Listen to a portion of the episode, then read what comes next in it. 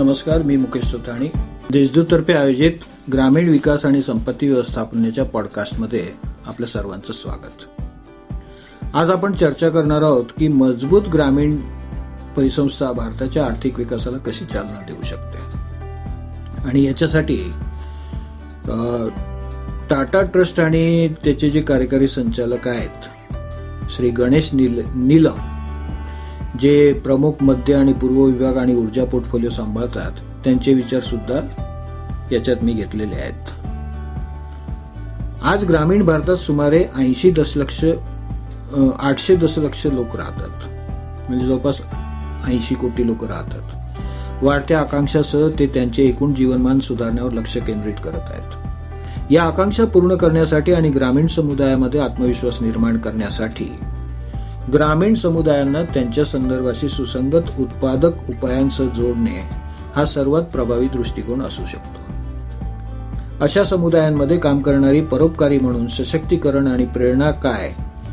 अपरिवर्तनीय बदल घडून आणू शकतात हे आपण बघतो आहोत. मध्य भारतीय आदिवासी पट्ट्यातील लहान आणि सीमांत शेतकऱ्यांसाठी महत्वाकांक्षी कार्यक्रमांमध्ये जे कृषी आधारित उपजीविकेवर लक्ष केंद्रित करतात मजबूत समुदाय संस्था तंत्रज्ञान आर्थिक समावेशन हस्तक्षेप आणि बाजारपेठेतील संबंधांची निर्मिती यांच्याशी एकत्रित अशी कुटुंब आपण तयार करू शकतो.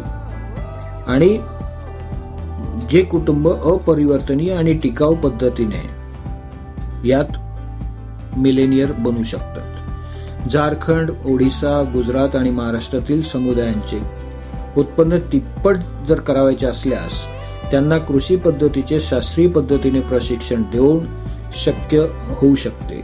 महिलांच्या नेतृत्वाखाली समुदाय संस्थांद्वारे त्यांना एकत्र आणणे चांगल्या किमतीसाठी त्यांचा बाजारपेठांशी जोडणे आणि दर्जेदार इनपुट सेवा आणि मार्केट लिंकेजसाठी ते त्यांच्या स्टेक होल्डर बाबत गुंतलेली असण्याची खात्री करणे.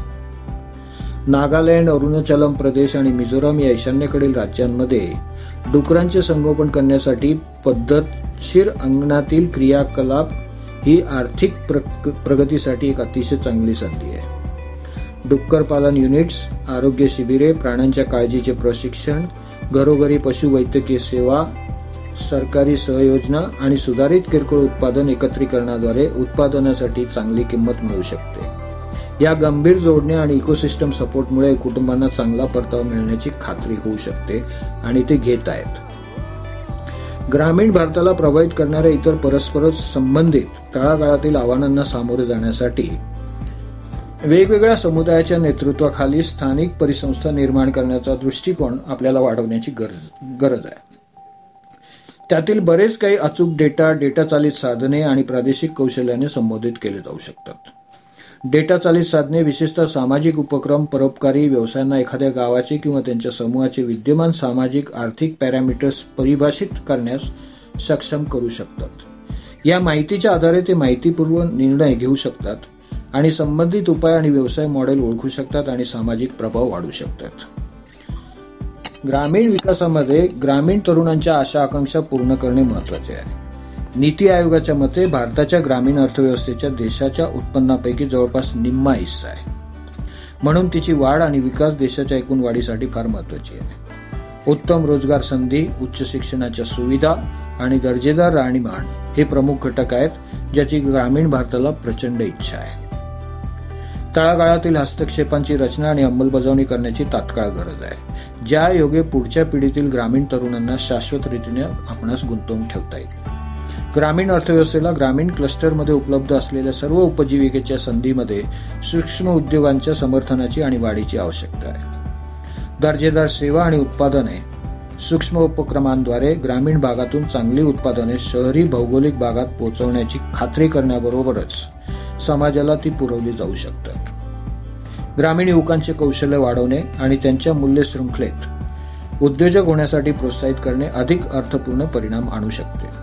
आणि त्यानंतर आर्थिक समावेशन हे सूक्ष्म आणि लघुउद्योगांच्या वाढीच्या संभाव्यतेला अनलॉक करण्यासाठी ग्रामीण समुदायांच्या असुरक्षितता कमी करण्यासाठी गुरुकिल्ली ठरू शकते. उत्पन्नाचे धक्के आणि अधिक शाश्वत आणि न्याय विकासाला हे प्रोत्साहन देऊ शकते. ग्रामीण उद्योजकता अनेक सामाजिक आर्थिक आव्हानांना तोंड देऊ शकते. रुग्ण भांडवलाची सुलभ आणि सुरक्षित प्रवेश रोजगार वाढ सुधारित राहणीमान लोकसंख्येचे स्थलांतर कमी करणे दरडोई उत्पन्नात वाढ करणे आर्थिक शक्तीचे न्याय वितरण या दृष्टिकोनाला सार्थ ठरवण्यासाठी या क्षेत्रातील मुख्य भागधारकांना म्हणजेच राज्य बाजार आणि नागरी समाज यांना कार्यक्षमतेने सहकार्य करावे लागेल. तिन्ही गटांमध्ये चांगली परिभाषित भागीदारी सुधारित उपजीविकेच्या संधीचा मार्ग मोकळा करू शकते. हे स्थानिक आव्हानांसाठी स्वतंत्रपणे उपाय ओळखण्यासाठी समुदायांना समर्थन देऊ शकते.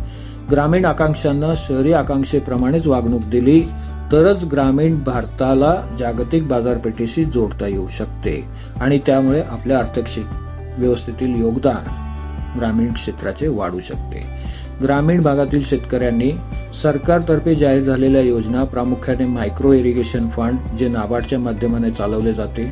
शिवाय national mission for sustainable agriculture e NAM ज्याला आपण नॅशनल ॲग्रिकल्चर इलेक्ट्रिक मार्केट आणि कृषी क्षेत्रातील स्टार्टअप योजना इथेनॉल निर्मितीसाठी आवश्यक असणाऱ्या सर्व सोयी तंत्रज्ञान व आर्थिक सहाय्य यांची माहिती करून घेणे आवश्यक आहे. नुकत्याच जाहीर झालेल्या अर्थसंकल्पात सुद्धा सरकारने शेती व सहकाराला स्थैर्य कसे मिळेल याचा विचार करून ग्रामीण भागातील प्राथमिक कृषी सहकारी पतसंस्थांना सामर्थ्य देण्याचा प्रयत्न केला आहे.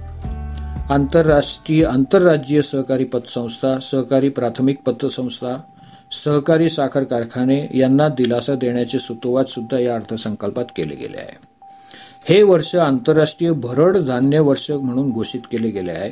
यासाठी शेतकऱ्यांना भरड धान्य उत्पादनासाठी संशोधन निधी व बाजारपेठ या तिन्ही गोष्टी उपलब्ध करून देण्याची तरतूद सुद्धा या अर्थसंकल्पात केली गेली आहे. त्याचा भविष्यात शेतकऱ्यांना स्थैर्य मिळेल आणि सहकार क्षेत्र मजबूत होईल असं मला व्यक्तिशा वाटतं आणि हे सगळं जर झालं तरच मजबूत ग्रामीण विकास जो आहे तो भारताच्या आर्थिक विकासाला चालना देईल असं मला व्यक्तिशा वाटतं. धन्यवाद.